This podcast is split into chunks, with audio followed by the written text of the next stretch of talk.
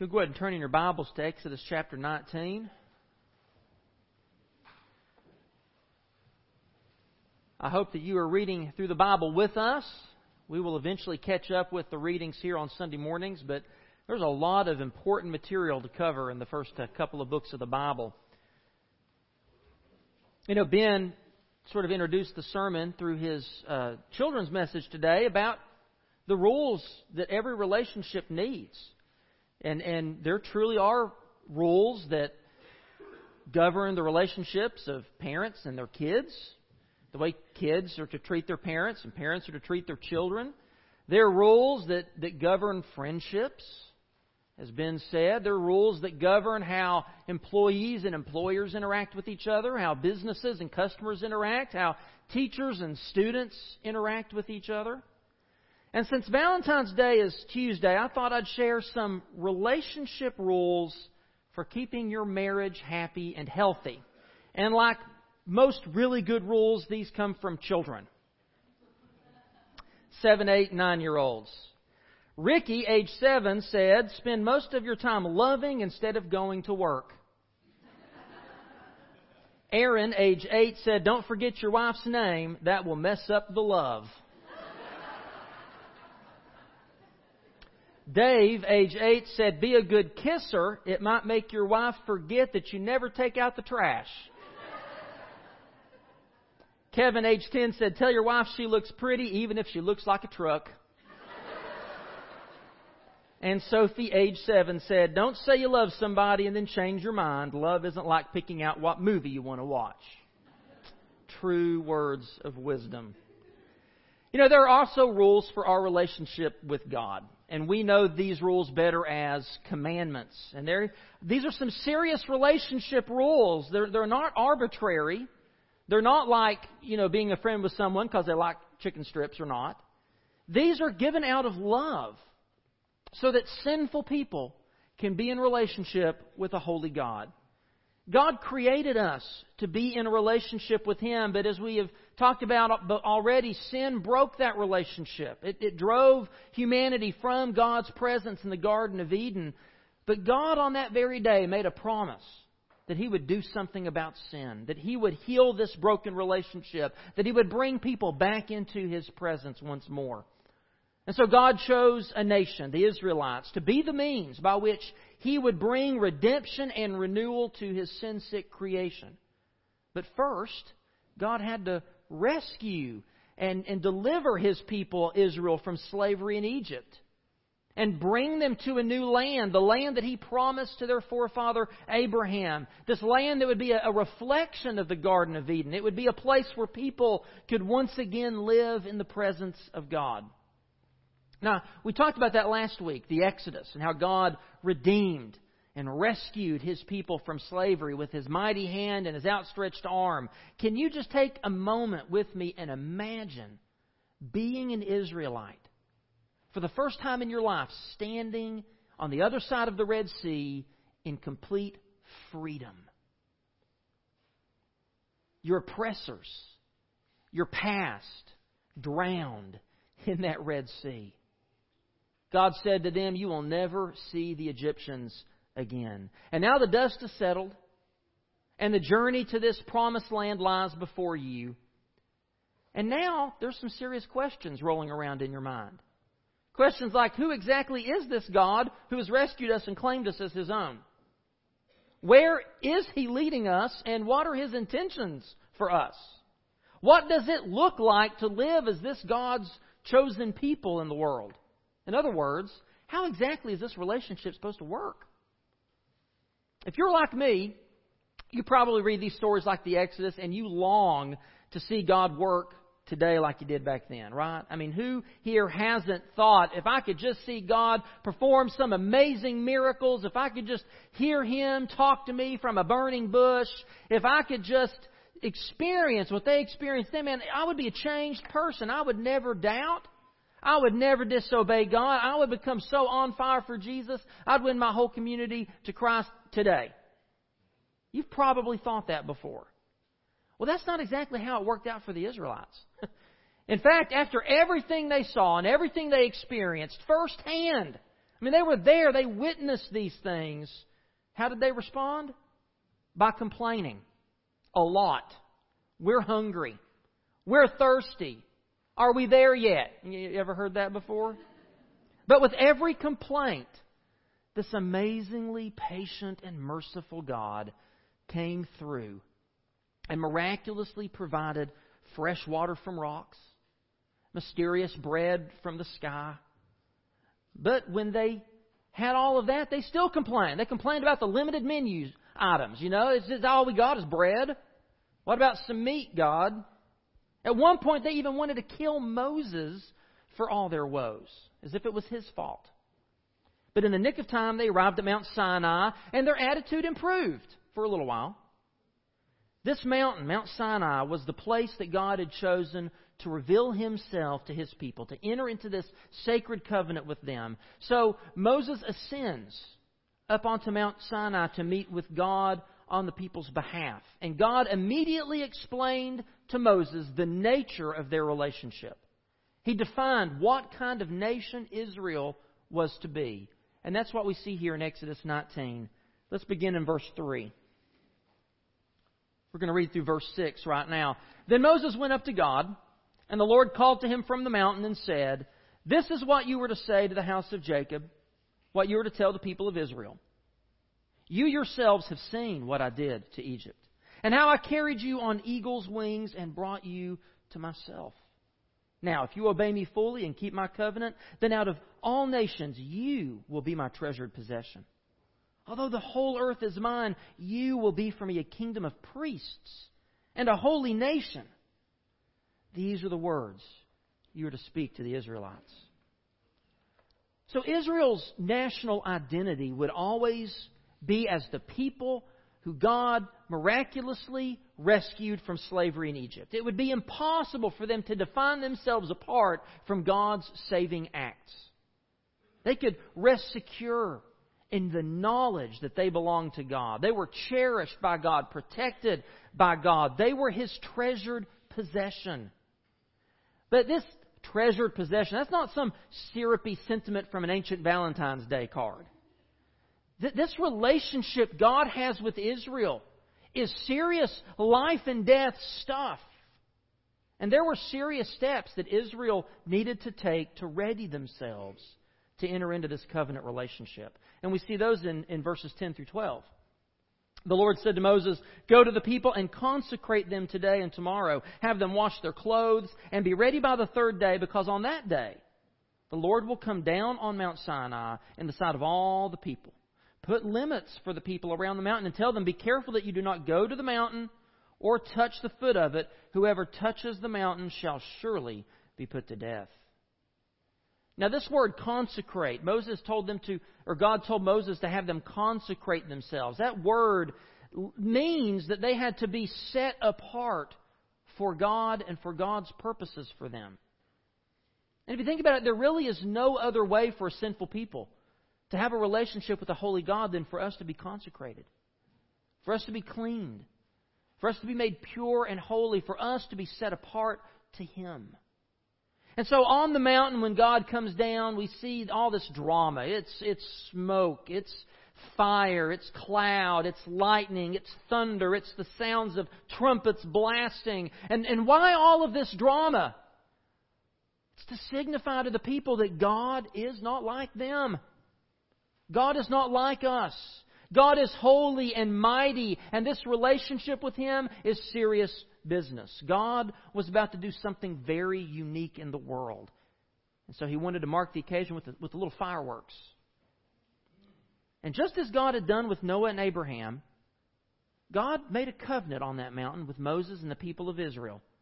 And this new covenant was in keeping. This was in partial fulfillment of the covenant God had made with Abraham. Remember, God promised Abraham that he would make his descendants into a mighty nation, that he would give them this, this land for them to inhabit, that he would through them bless all the peoples of the earth.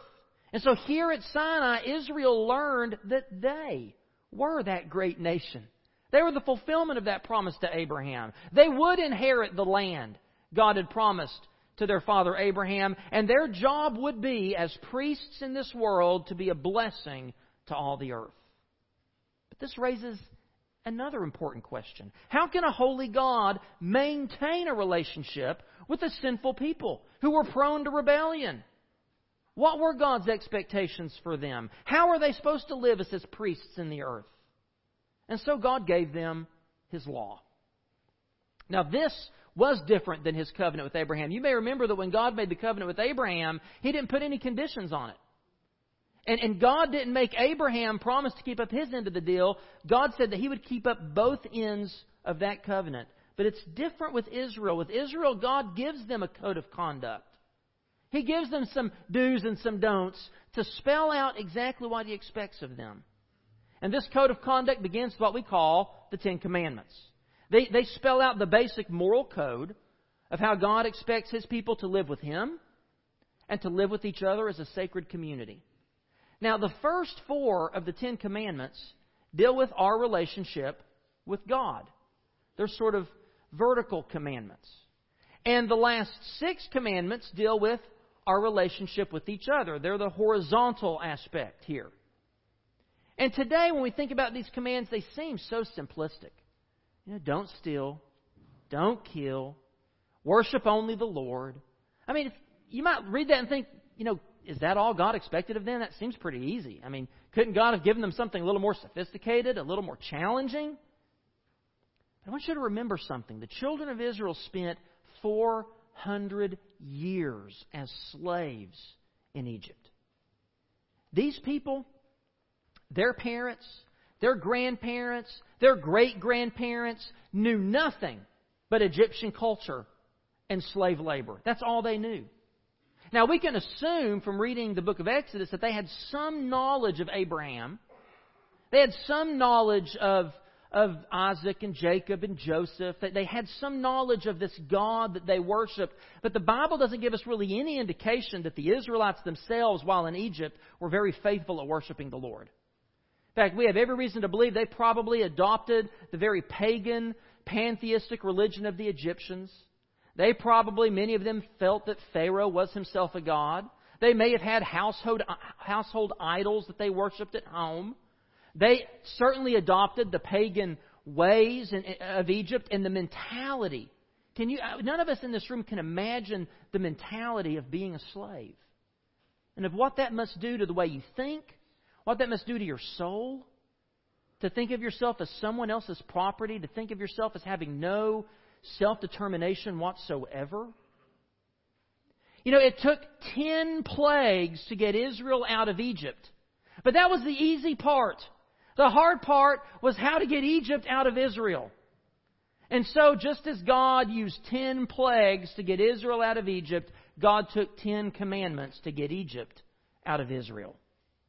These commandments would sanctify Israel as much as the plague saved Israel. These commandments would help to cleanse them of the beliefs and the ways and the attitudes of the Egyptian culture and the slavery mindset. That's who they were. But now God is spelling out to them who they are and who they will be. So let's think for a few moments about these Ten Commandments. You, you probably look over the list of commandments and, and you think, well, you know, I haven't murdered anyone. You know, I've not committed adultery.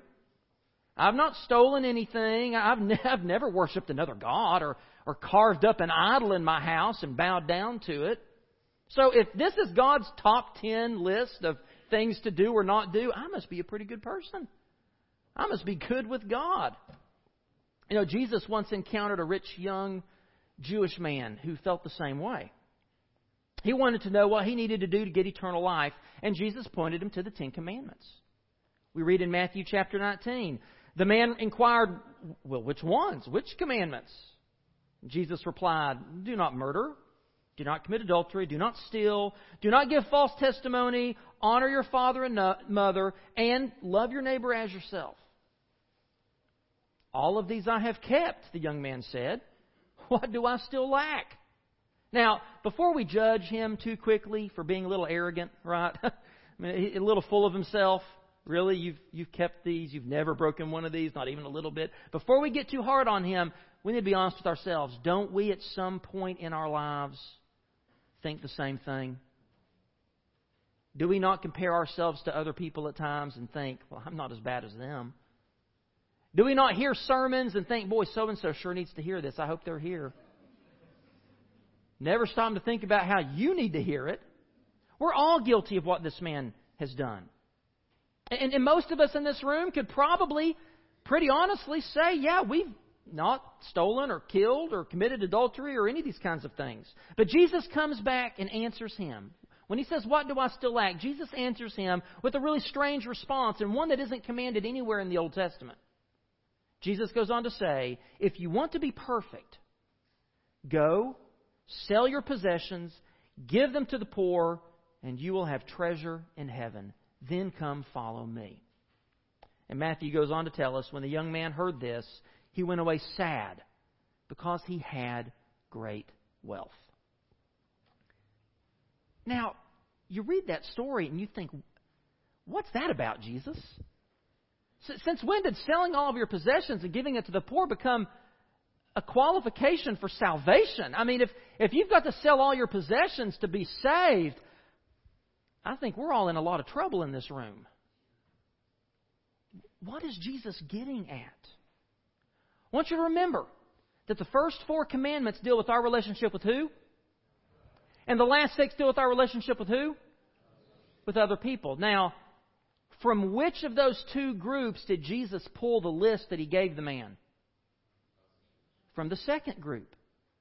He lists all these commands about how we're to treat each other, but Jesus doesn't mention a single one of the first four. So this man was relatively okay in his relationship with others. He was a good guy. He treated people well.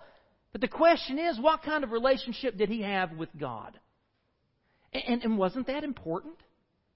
Why didn't Jesus mention that? Why didn't Jesus say, don't worship any other gods, keep the Sabbath day, don't take God's name in vain, don't carve up any idols? Why didn't Jesus mention any of those? He did. Jesus did mention those. That's exactly what Jesus was getting at when he goes in to say, Sell your possessions, give it to the poor, and come follow me. Jesus was exactly talking about those first four commands. Because this man's great wealth was an idol. That's what he really worshiped. It wasn't the Lord, it was his possessions. It was his riches that he worshiped. It was himself. And isn't that the crux of the Ten Commandments? In reality, aren't all ten of the commandments about worshiping only the Lord and having no other gods before Him? Look back at Exodus 20 with me. Look right there. God begins the Big Ten with two commands about who they should worship. They should worship who? Him, the Lord God only. And then He gives them two commandments on how they should worship. They should worship by honoring God's name and by honoring God's day. Who they should worship, how they should worship. That's the first four commandments. Now, that is the longest part of the Ten Commandments. Just look at that. Look at verses 2 through verse 11. And compare that to verses 12 through 17. In fact, I did a word count. The first four commands are spelled out with 230 words. The last six only use 75. So we see what is critical, what is important, because we can't keep those last six if we're not keeping the first four, can we? Our relationship with other people is determined by the kind of relationship we have with God. And then the chapter ends. Look at the end of Exodus 20. It ends with another explanation of who they're to worship and how they're to worship. God describes the kind of altar they should use in worshiping Him, and that they should not make any gods to be alongside me. Do not make for yourselves gods of silver or gods of gold. So, why all the focus on idolatry and worshiping other gods? Well, remember, these are the rules of the relationship.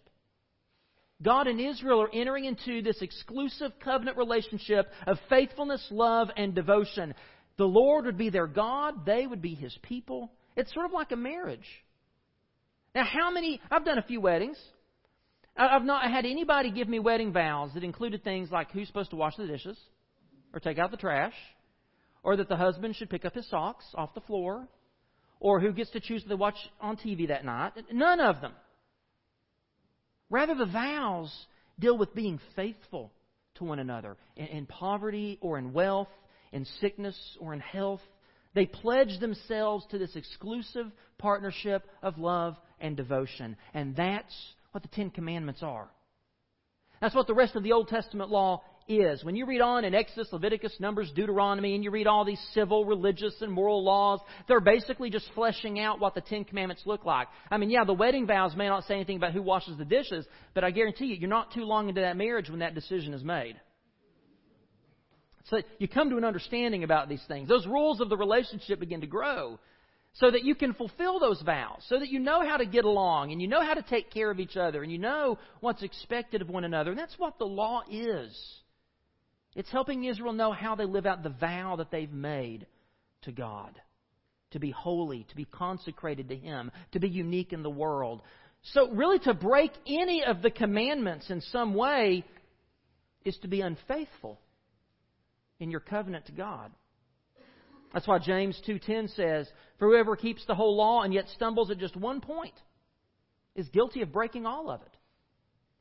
If you steal or even just covet what belongs to your neighbor, then the thing you stole or coveted really has become more important to you than your neighbor who is made in the image of God and, and for whom Christ has died. And so that thing that you're coveting or stealing, it becomes an idol. On some deep level in your soul, you're willing to sacrifice that relationship with your neighbor on the altar of whatever it is that you're coveting. Whether it's their new car or their weekend getaway or the fact they lost 20 pounds and look great. You're willing to sacrifice that relationship for that idol. When you lust after someone, which Jesus said is the same as committing adultery, you're worshiping that person and how they make you feel. When you dishonor your parents, you elevate yourself above them. You sacrifice your relationship with your parents on the altar of self. Idolatry is at the heart of every sin because sin is a rebellion against God and the way He designed things to work in favor of yourself and how you want things to work. To sin against God is to reject His authority in our lives and put ourselves on the throne. And so throughout the Bible, we see idolatry compared with adultery. Because idolatry is an act of unfaithfulness to God. Hosea 4:12 says, "My people consult a wooden idol, and a diviner's rod speaks to them. A spirit of prostitution leads them astray. They are unfaithful to their God." Now, Israel struggled with this. They had a strong idolatry problem throughout their history, beginning from the very moment they enter into this covenant relationship with God. While Moses is still up on Mount Sinai receiving the law from God, the people have grown impatient. They're tired of waiting. And Moses is up there a long time. He's up there for 40 days.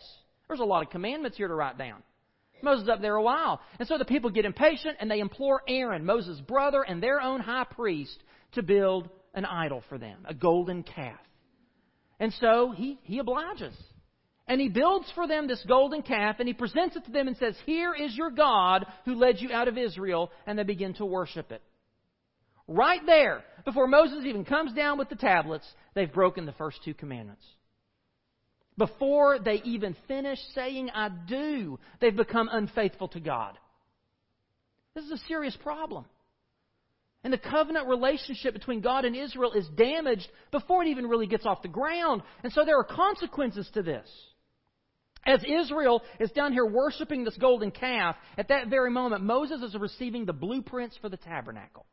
And what is the tabernacle? It is the way in which God is going to be able to abide in the midst of his people without his glory consuming them and killing them. So God is up there telling Moses, here's something you can construct. Here's how I can come and live in the midst of my people. And while he's given them this beautiful plan where he's going to move in with this people and live with this people, Israel's down there being unfaithful to their vows. And so after this sin, as you read on in the story in Exodus, after this sin, Moses has to meet with God in a tent outside the camp. God says, I'm not even going to come into their midst now. And in fact, God gets so upset with them, he even contemplates just destroying them all and starting over with Moses.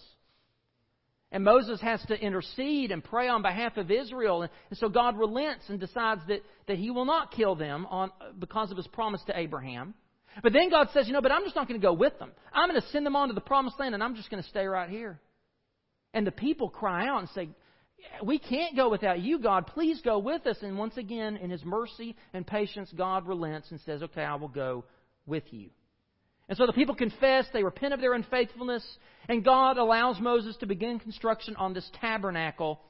And upon its dedication, Exodus ends with this account in Exodus 40. Then the cloud covered the tent of meeting, the glory of the Lord filled the tabernacle. Moses could not enter the tent of meeting because the cloud had settled on it and the glory of the Lord filled the tabernacle. And then Leviticus begins with this The Lord called to Moses and spoke to him from the tent of meeting. So here God has this tabernacle for the people to meet with Him, and because of their sin, they can't, even Moses can't even go inside.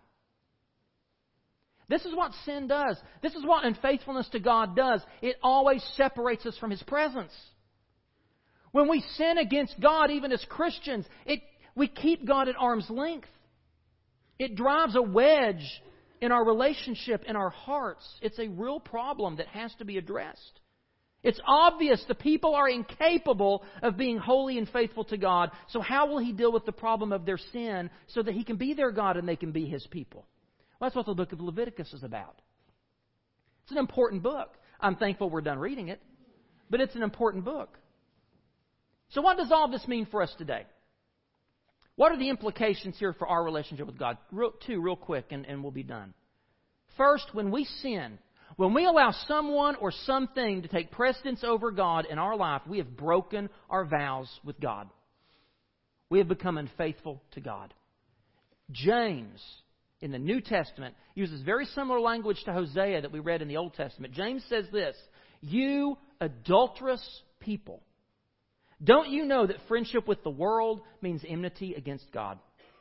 Therefore, anyone who chooses to be a friend of the world becomes an enemy of God? Or do you think Scripture says without reason that He jealously longs for the Spirit He has caused to dwell in us? We are just as capable of idolatry and spiritual adultery today as Israel was. Now, our idols don't look like fertility poles or wooden or stone statues of fantastical creatures. We don't offer our crops before them or kill animal sacrifices to them, but our idols are just as real and just as wicked. That house that you're constantly upgrading, that promotion you're aiming for that comes with unbelievable perks, acceptance into the school of your cho- choice or into that sorority or that fraternity you really, really want to get into winning the championship game, having that fit and toned body. These can all become golden calves that we're working so hard to mold and to shape. They can easily become gods to which we sacrifice everything. Now you may say, well, David, that's not fair. You could take anything, any issue someone is devoted to and make it out to be an idol. Yes, you're right, exactly. You can. Anything can become an idol the minute it becomes a substitute for God. The minute you look to it for your identity, for your purpose, for your peace, for your joy, it becomes an idol. In his book, Gods at War, Kyle Idleman says, anything that becomes the purpose or driving force of your life probably points back to idolatry of some kind. And he goes on in his book, this is fascinating. He advises us not to think of our idols as golden calves, as some kind of a statue, but as a great ancient oak tree with impressive branches reaching in all directions. I think about some of those those uh, those uh, great oaks you see down there, those um, um, living oaks that you see down there, live oaks you see down there in Charleston. Okay, there's some like the angel tree, angel oak, I think is what it's called. Have you ever been there? I mean, you see these giant trees, these huge gnarled branches just twisting and turning in every direction. Think of your idol as that. You have this great tree. Its roots run very, very deep, and they go far. And something different is growing from each branch. On one, it might be a nice bank account. On another, some really delicious food. Maybe you see on one branch a mirror reflecting back to you the you you've always wanted to be.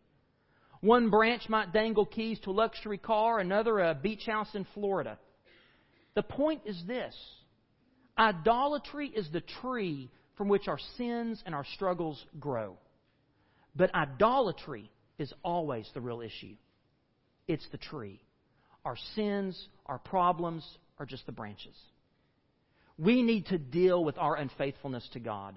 We need to ask ourselves, who or what am I really worshiping? Who or what is the source of my identity or my peace or my purpose? And we have to confess that we are incapable of keeping all of God's relationship rules. Sin is a problem that separates us from God, and that's why Jesus came. Jesus came to do what we could not do. He came to keep God's law fully. He came to live a life that was completely faithful to God. He took care of our sin problem so that we could be in a relationship with the holy God. So that's the first implication. The first implication is that when we sin against God, we are just as guilty of idolatry and adultery as Israel. But thank God that Jesus came so that our sins could be forgiven and we could be made right with Him. But here's the second implication as Christians, those of us who are saved, we've been saved out of sin. Like Israel was saved from Egypt, Jesus has set us free from slavery to sin. We've been rescued. We've been redeemed through the shed blood of Christ on Calvary's cross.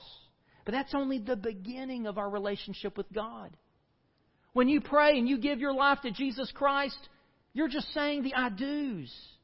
Just as a, a wedding begins a marriage, the moment of your salvation is only the beginning of your relationship with God.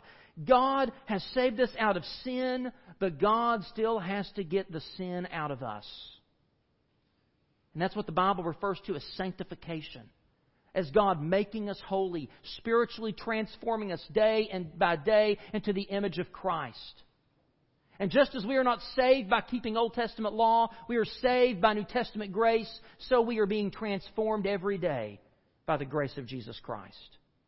Romans 6:14 says, "For sin shall no longer be your master, because you are not under the law, but under grace." Sin and your failures, they're on the other side of the Red Sea. God has rescued you from them. But, like Israel, we are saved to be holy, to be a unique people, to shine as a light in the darkness, like a city on a hill. We are to be salt in the earth. We are saved to shine like stars in the universe and to hold out the word of life. So we still need to live by God's expectations for us. Not in order to be saved, but because we are saved. I mean, there are certain things that I do or don't do for my wife, not because I want her to love me, but because I know she loves me. Things like buying her some cheesecake, even though I know we've got plenty of ice cream at home in the freezer. Because I know she really wants some cheesecake. So there are things I do for her because I love her. And we're not saved by keeping the law, but as Christians, we should want to obey God and live for Him because He loves us and we love Him. As the instrumentalists come up, I want to read to you one last passage of Scripture. It was our New Testament reading. But I want us to reflect on it once again with this sermon in mind. Peter says to Israel, to, I mean, sorry, to the church, but think about what God said to Israel through Moses. Peter says, You also, like living stones, are being built into a spiritual house to be a holy priesthood. He's talking about us. A holy priesthood, offering spiritual sacrifices acceptable to God through Jesus Christ. But you are a chosen people a royal priesthood, a holy nation. You, he's talking about us, the church. We are God's special possession. That we may declare the praises of Him who has called us out of darkness into His wonderful light. Once we were not a people, but now we are the people of God. Once we had not received mercy, but now we have received mercy. This morning I want to ask you will you say, I do, to Jesus' invitation to you? To know Him as your Lord and Savior. Jesus wants to save you from sin. Jesus wants to set you free and rescue you as He rescued Israel. Will you today say, I do? Will you come and, and say, I want to become a child of God? I want to follow Jesus. Are you willing to lay down the false gods of sin and self, of possessions and pleasures, and to take up the cross of Christ? If you've never given your life to Jesus Christ today, He is waiting for you this morning. And I would love to help you come to know Him. And for those of us in the room that are Christians today, will you ask yourself Am I being faithful to my covenant vows to Jesus Christ? To follow Him, to love Him supremely, to be like Him more and more every day? Or are you this morning guilty of spiritual adultery? Have you allowed someone or something else to take more of a prominent role in your life than Jesus Christ? If you have, then this morning I pray you would confess your unfaithfulness to Christ. Smash those idols in your life and recommit yourself to follow Him this morning. The altar is open if you want to come and kneel and symbolically leave those idols behind here at the altar and walk back to your pew recommitted in your relationship with Jesus Christ. Maybe think about it as renewing your vows. Would you do that today? Let's stand and let's sing. Let's truly live a life that trusts and obeys Jesus Christ.